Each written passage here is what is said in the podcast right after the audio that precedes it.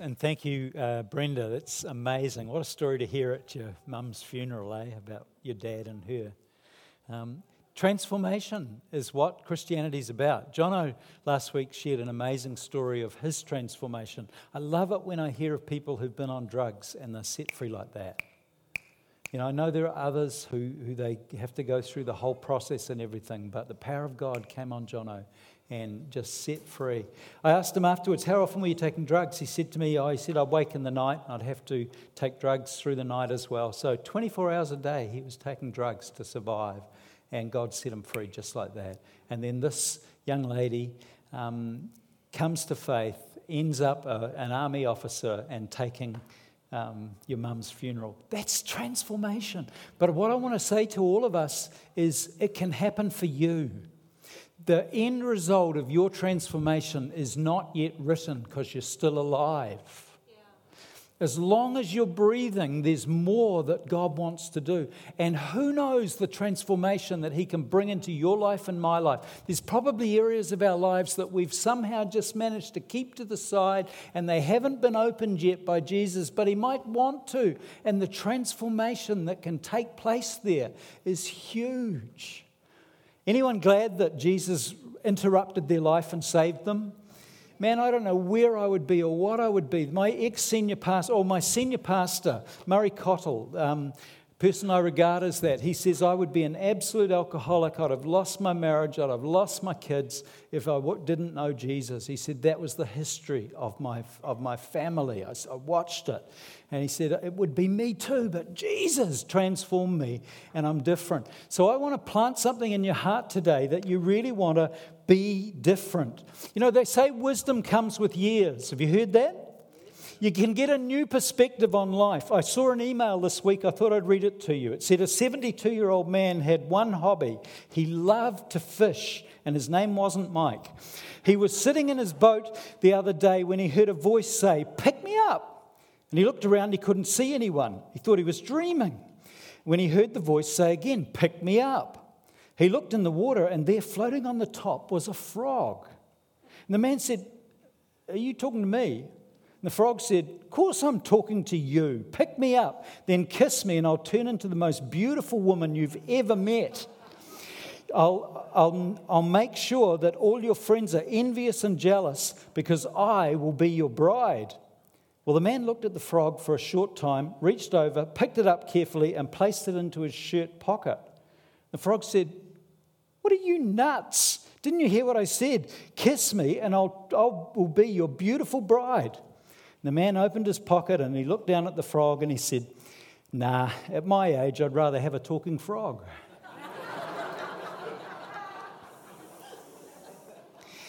And you know, it's good when we can look at our life and look back and we can make some changes and we can make some new choices, and because we get a new perspective on our life. And I want to challenge some of us today to do that, because the topic that I want to talk about is the topic of evangelism.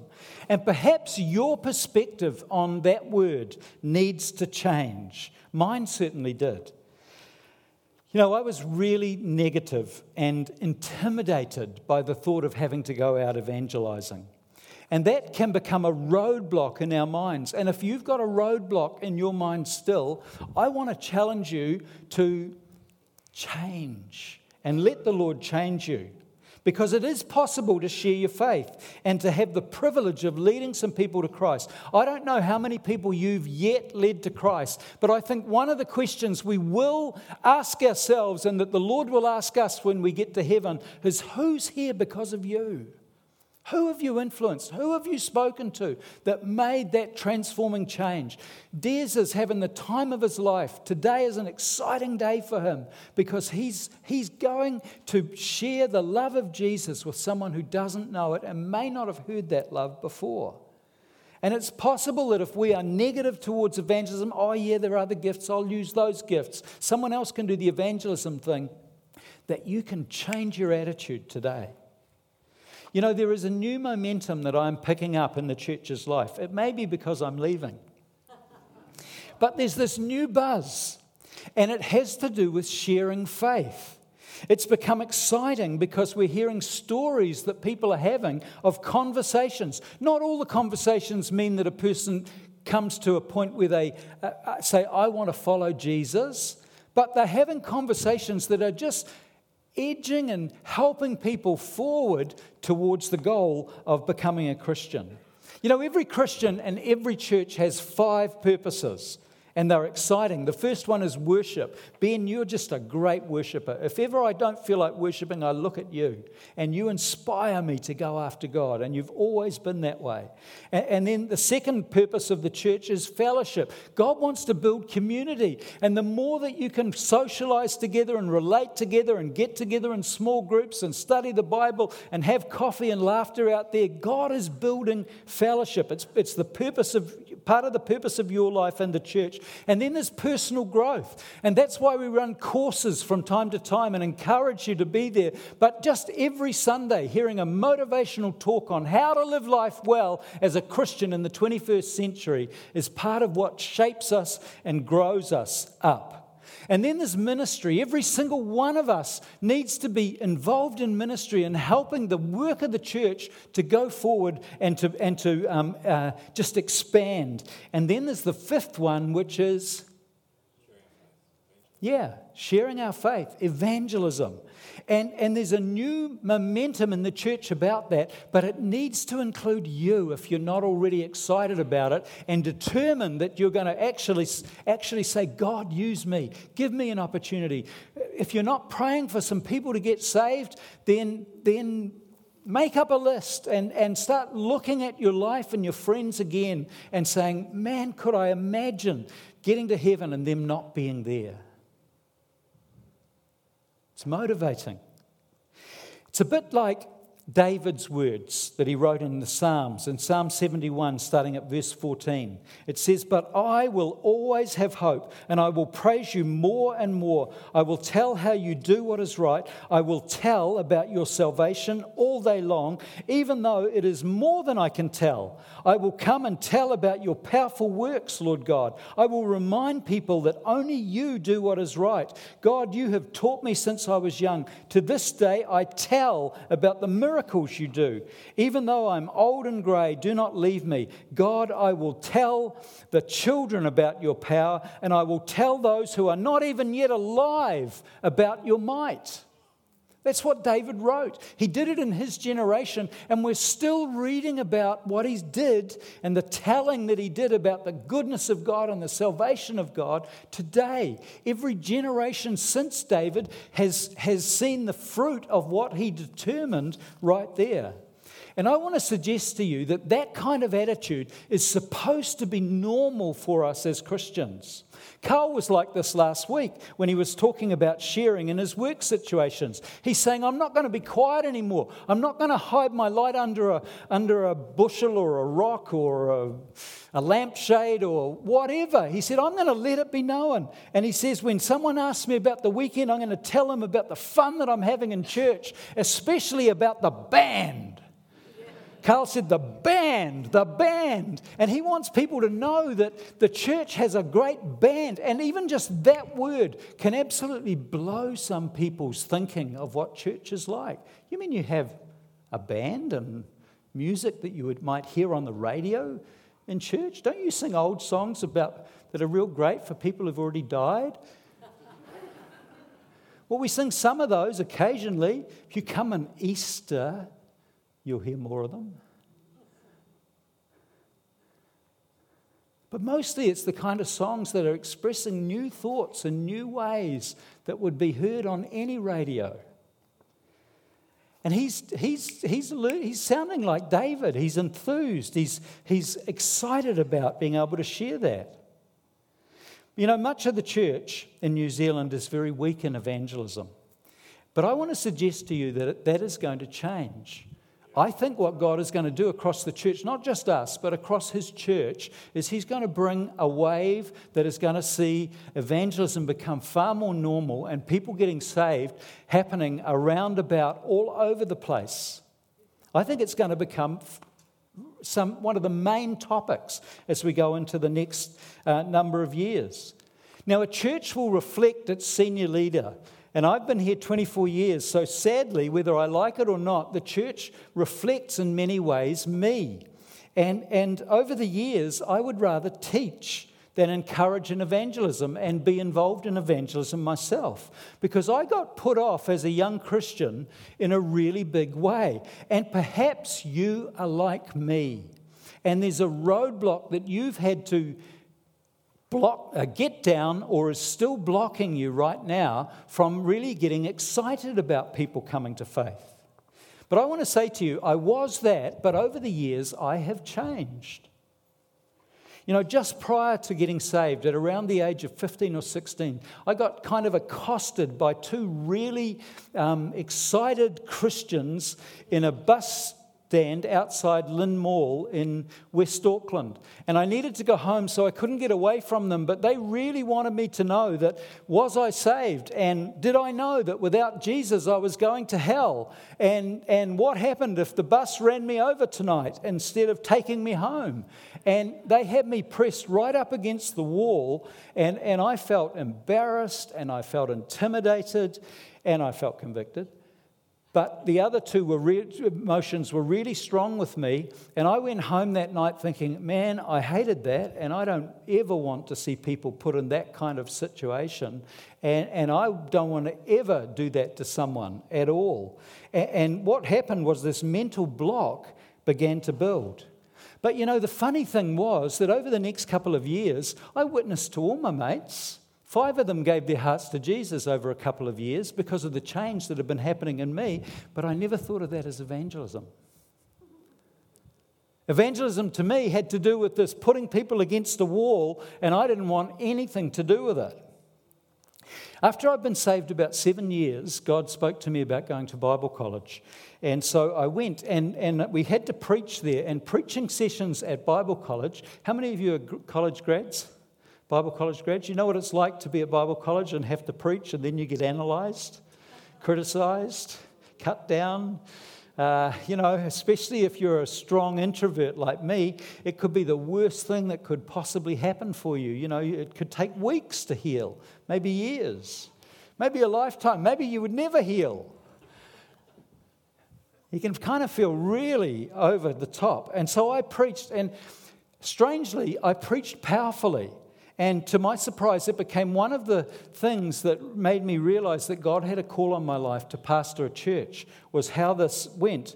But at the end of the message, everyone just sat transfixed.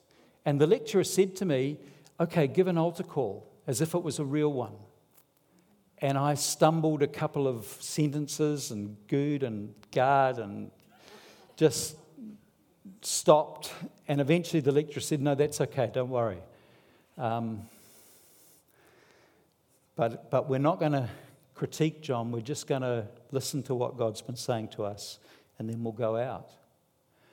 But you know, I was devastated, because I'd been asked to say what the gospel is and encourage people to respond to the gospel. I didn't have a clue. What did you say? How did you say it? How much did you have to say? Did that have to be? How long did it have to be that you shared? And as I look back, I wish my lecturer had said, hey, John, you did such a good job here, but you struggled here. Can I mentor you? Can I give you some advice? Can I tell you how I do it when I'm in that sort of situation? But he never did. So instead of me being able to get a positive understanding of sharing faith there, my internal block, my mental block, just doubled in size.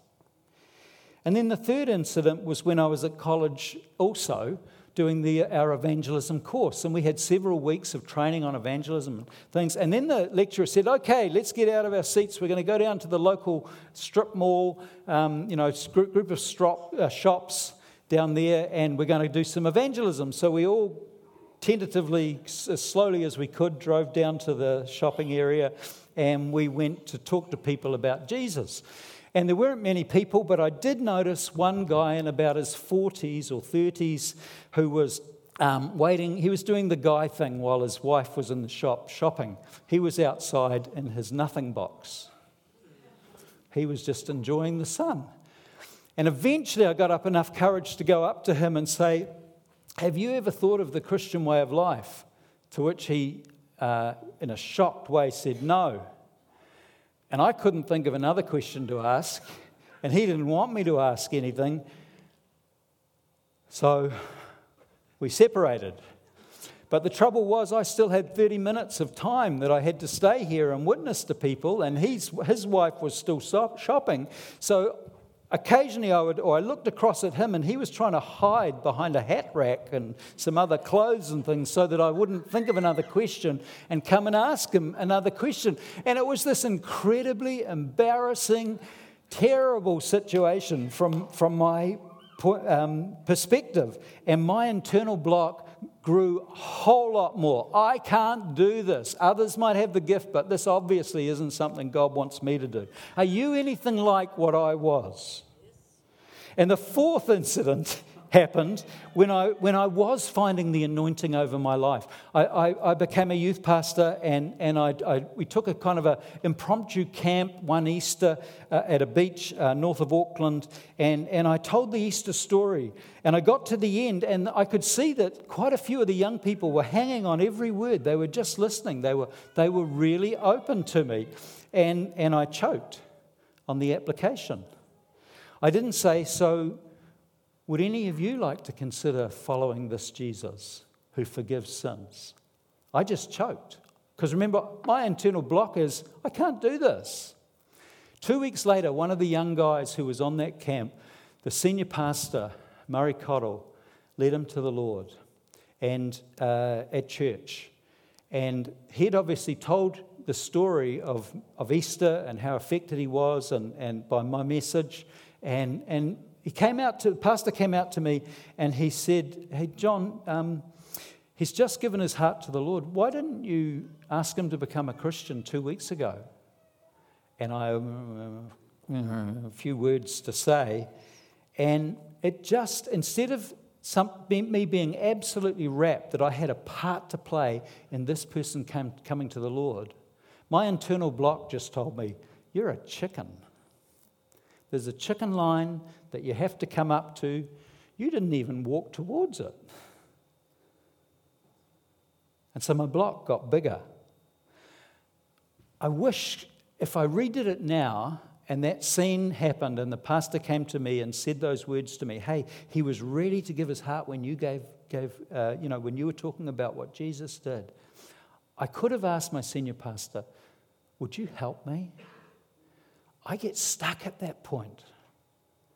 And I think my ministry would have expanded hugely and be different right now if it had happened way back then when I was 28 years of age.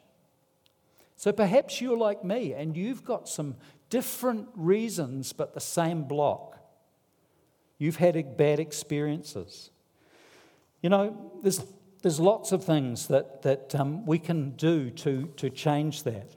Some people amongst us here today, and some that are running in a marathon, and some that are doing other things, relaxing in different places around the South and North Island, but are part of our church, have the gift of evangelism. So they're like Rowan, and it's not hard to get into conversations and to talk about Jesus Christ. But doesn't it matter if we don't have that gift, we are all, it says when the Holy Spirit comes upon us, we're to be witnesses. So God expects that we will all share about what's going on in our life, about how Jesus is changing us. We're to be witnesses. And there are some great tools that the body of Christ has. Tools like Alpha that are absolutely known even to non-Christians. They know, look, there's so many people that have come to faith through Alpha. Often that name is known. We can talk about that. It's a doorway. But we also need to prepare a 30-second testimony. That if someone says, why do you go to church? 30 seconds. You can give something that will cause that person to think. Or we also need to prepare a 2-minute testimony so that we can share a little bit more about why our life is where it is now and what it could have been without Jesus being with us. You know, I love being around evangelists. Anyone else? Not necessarily when they're on the street. But in the setting where I can be comfortable in the small group, cell group, and church, and hear their stories, it just does something to excite me. And I believe it's almost true that a top-flight evangelist could talk about soap and then ask someone to come to Christ, and they'll find that some people get saved. It's like that. I was on holiday a few years ago when my friend Gordon came up for the day to where we camp, and he was having tea with Barry and Joy Sluters, and Barry's younger son's girlfriend was there. And I wandered over for coffee about 9 p.m, and they hadn't been talking about spiritual things. But Gordon was just about to leave, so he turns to this girl and he says to her, "Would you like to become a Christian?" And she said, "Yes." And I'm sitting there going, how do you do that? And I love Gordon's testimony because he was part of a brethren church and evangelist was preaching. Often they'd have Sunday night evangelism meetings and you bring your mates along and people would get saved at the night preaching. And he wants to go to the toilet, just as the evangelist named George Curl says, if you want to become a Christian, go to the back of the room and there'll be people there to talk to you. He's just going to the back of the room. He's going to the bathroom. And someone steps up to him and says, "Would you like to become a Christian?" Can you imagine his dilemma?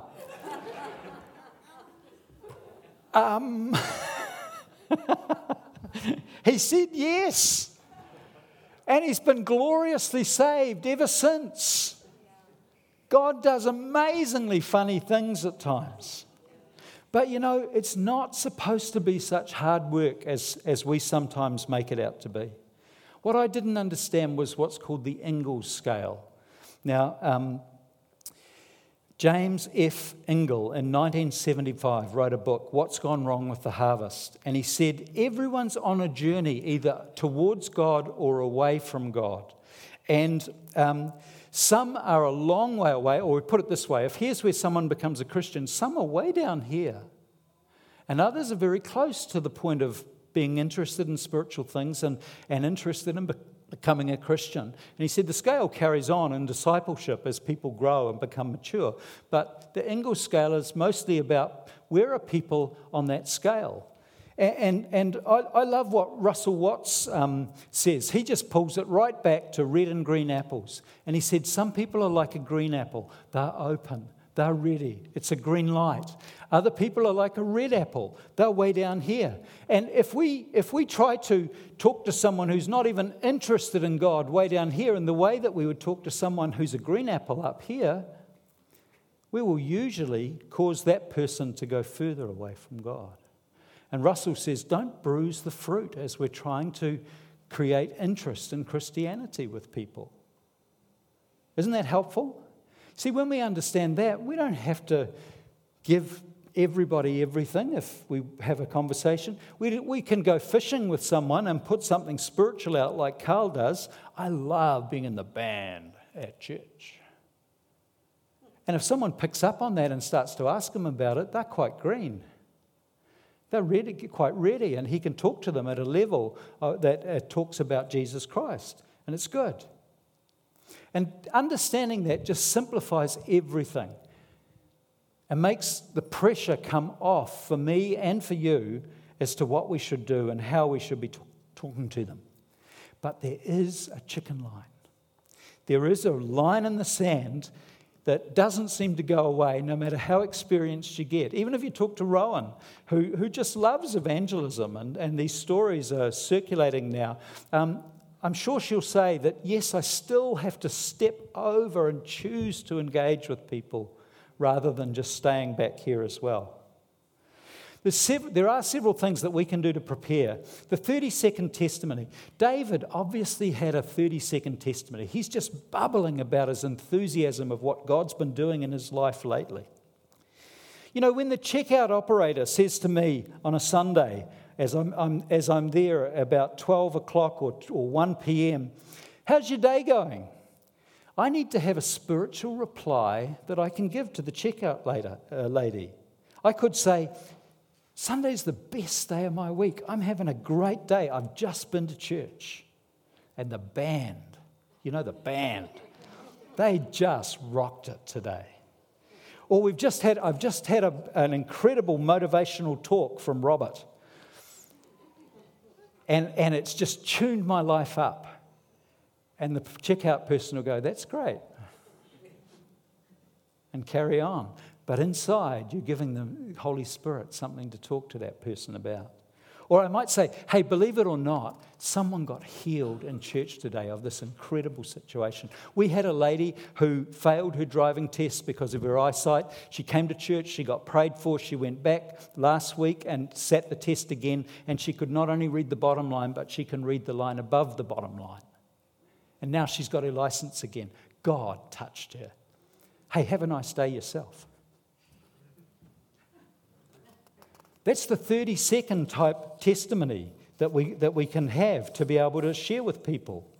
Or a longer one might be something like, it could be a friend, they're just leaving your house and you're out seeing them off at the car and they ask you something spiritual and why are you this Jesus freak, you know?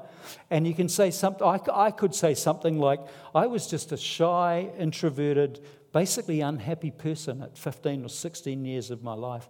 And one day Jesus introduced himself to me, and he poured such love into my life that the trajectory of my life changed, and I have just had a love to work with people and to tell people about Jesus ever since, and it's affected my career, and I've ended up actually as a pastor of a church. And so there you've got just a short testimony of something, but you won't have it unless you sit down and write it out. If we expect these things to be there just because we are saying it, then it won't be there. Josh, I'm going to leave this next one that I was going to do, so don't worry about that. But I want to tell you, you know, we need those, and we need to know what the gospel is, because sometimes you will need the gospel and you have not got time to go and study it and think it through as to what it actually is. I am really sad personally, because I was visiting the husband of one of the older ladies in the church years ago, and he was very sick, and he was coughing and spluttering, and I'd been with him, and we've been talking, I'd been building bridges with him, but he was a very sick man, and I didn't take the time that I, looking back, should have taken with him. And I said goodbye thinking, I'll come and see you in another couple of days, and I'll talk something spiritual with you. And he died that night. And I did not take the time to say to him, hey, you know, are you comfortable about what's beyond this life? What do you think you're going to be going into? What do you think the future past this life is going to be? And because he was at death's door and he knew it, we would have had the deepest of conversations. And I have a deep sadness in my heart because at a moment I didn't take the time, and secondly I didn't have it put down in my thinking clear enough as to what the gospel actually is. You know, often I like to start nowadays by saying, you know, God didn't cause all the sin and mess and sickness and violence and wars in this world. He created a perfect people, and he created a perfect planet, but he gave free will to the very first people, and he's never rescinded free will. And people like going their own way and not being under the leadership of God. The trouble with that is it always causes pain and problems in people's lives. The Bible calls it sin. We do things that are wrong. We're selfish. We're on a scale anywhere from selfish through to evil. And that's why the world's in such a mess. But every one of us have done these things. The amazing thing is God didn't just scrub us all out and start again. He decided that his own son, God himself, would be prepared to come and die on a cross to pay for us so that we could come back into this perfect relationship. Not perfect people, but forgiven people who are going with their heart after God. And we not only get to walk with Jesus in this life because of the cross, but we get heaven in the next life as well. Are you interested in that kind of relationship? Do you know you've done anything wrong in your life? Or would you like to get rid of that and have Jesus totally forgive you of that and give you a brand new start again? The gospel. And we've got to be able to share the gospel sometimes at just critical moments. a number of you have come to me over time and said, my mum, my dad is reaching this stage, Alzheimer's and is coming on, or sickness is coming on to such a degree. What can I say to them? But we need to do the work beforehand of figuring out what is the gospel and learning it and saying it and refining it and maybe being mentored a little bit by someone who's a bit more proficient in speaking it out so that when those moments come, we don't have to live with a regret because we didn't take the time and we didn't ask the question at a critical moment. They can happen for every single one of us. Following up the nudges of the Holy Spirit opens us up to evangelism that is an absolute adventure. And that's why the buzz is starting to build around church life, because we're hearing about the adventures. I was having a spa in a swimming pool complex here in Christchurch, and I was doing some laps and things, and then I got into the spa afterwards, as we probably all do, and I got talking to a 20-something-year-old young female who asked me, what do you do for a job? And when she heard that I was a pastor of a church, she said, oh, I've been going to Grace. It's a great church, but I don't understand all this stuff. And we're sitting there with maybe 6 or so other people in the spa, and we got into this great conversation. And there was a day when I would be too introverted to talk to her. Too self-absorbed in my little world. But God stretched me, as he's doing to you too. I began to talk to her about Jesus and the change that he brings into a person's life. I talked to her about sin, and she brought up stuff about the occult and demons. And then as we were discussing demonic experiences that we'd both had in different circumstances, I look around and there's 6 or so other people sitting in the spa listening intently. It's an amazing adventure that we can get into. It's absolutely cool. I led a lady to the Lord in my mum's rest home about a year ago, and there were just 4 of us at the lunch table, and one of them was an ex-missionary, and she was talking about God and things that God had had her do and when she was in China, and my mum was there, and my mum's quite shut down. She doesn't like to talk anything about religion because someone might hear it's a personal thing, it's a private thing. Have you heard that? Don't tell other people about Jesus. You know, and some of that is still within my mum's life. But there was an unsaved lady at the table as well. And as she heard this missionary, ex-missionary lady talking about things that God had done through her and she'd seen, she said, oh, I'd love to have a friendship and a relationship with Jesus like that. So what would you say to her? What would you do in that situation? How would you respond to this lady? Oh, I'm coming back in 2 weeks' time. We can find a little room where we're private together.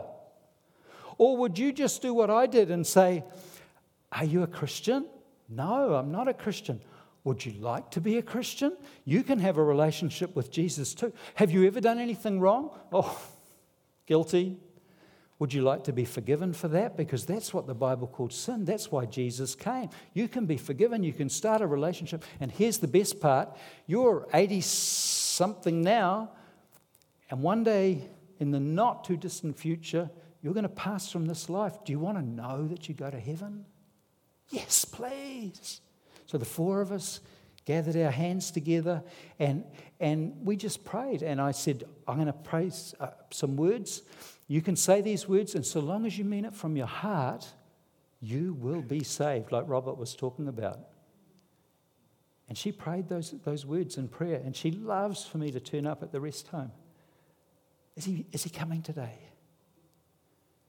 She got saved. I thought about it afterwards as I was driving away. How did that happen? That was so easy. And God has got things like that for every single one of us. Maybe there's a roadblock in your thinking that says, oh, I can't be involved, I don't want to know, that needs to just get dealt with today. And you want to say to Jesus, God, I want that adventure in life too. I want to get to heaven and for there to be some people there who come rushing to me if they've passed before me and they say, I'm so glad you've come because what you did made it absolutely life-transforming difference for me, and I'm in heaven because of words that you said. Do you want to have that when you get to heaven? Do you want 2, 5, 20, more than 20? Oh boy, I know you do. I know you do. If that's you, I want to invite you to stand right now and I want to pray for you. If you want to say, any roadblocks, Lord, I just ask you to smash them out of the way in my life and to use me. My age doesn't matter. I can be young or I can be old, but you can use me. Des is an example given by God to us today to show us it's real.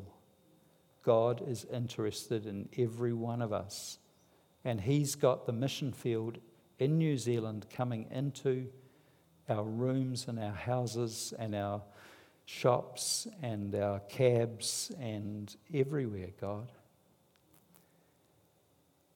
Lord, I thank you that some of the most profound moments on earth were interruptions in your schedule as you were going from one place to another. I pray, God, that you'd give us a heart, even when though we live in a busy world and we've got plans on what has to be accomplished in any day. God, I pray that you would interrupt us and you would help us to realise that it's you.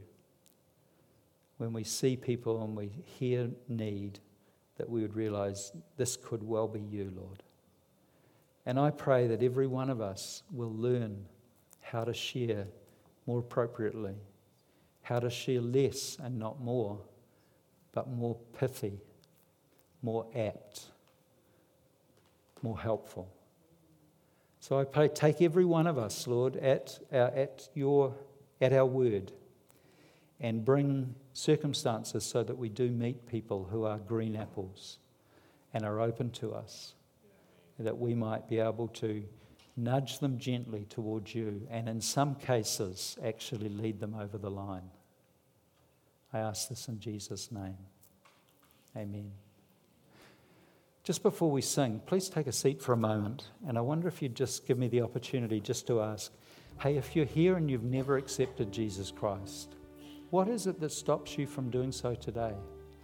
I know that most of the people that are here have given their life to Jesus. You're Christians. But if you're here and you're not, it's because Jesus is on your case. You would not be here if he wasn't drawing you. It's like a magnet pulling you in to a place where you can hear about his love for you, his great care. As I said, he didn't make the mess. We've got free will. And unfortunately, not many people in the world could ever say they're good with handling free will for all of their life. We've got stuff we need to be forgiven from.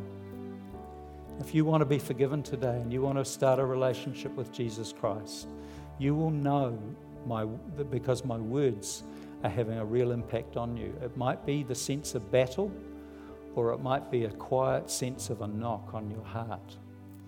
But if the Holy Spirit is working upon you, I just want you to raise your hand and I'd love to introduce you to Jesus, or through Jesus to the Father. Is there anyone here today who wants to give their life to him?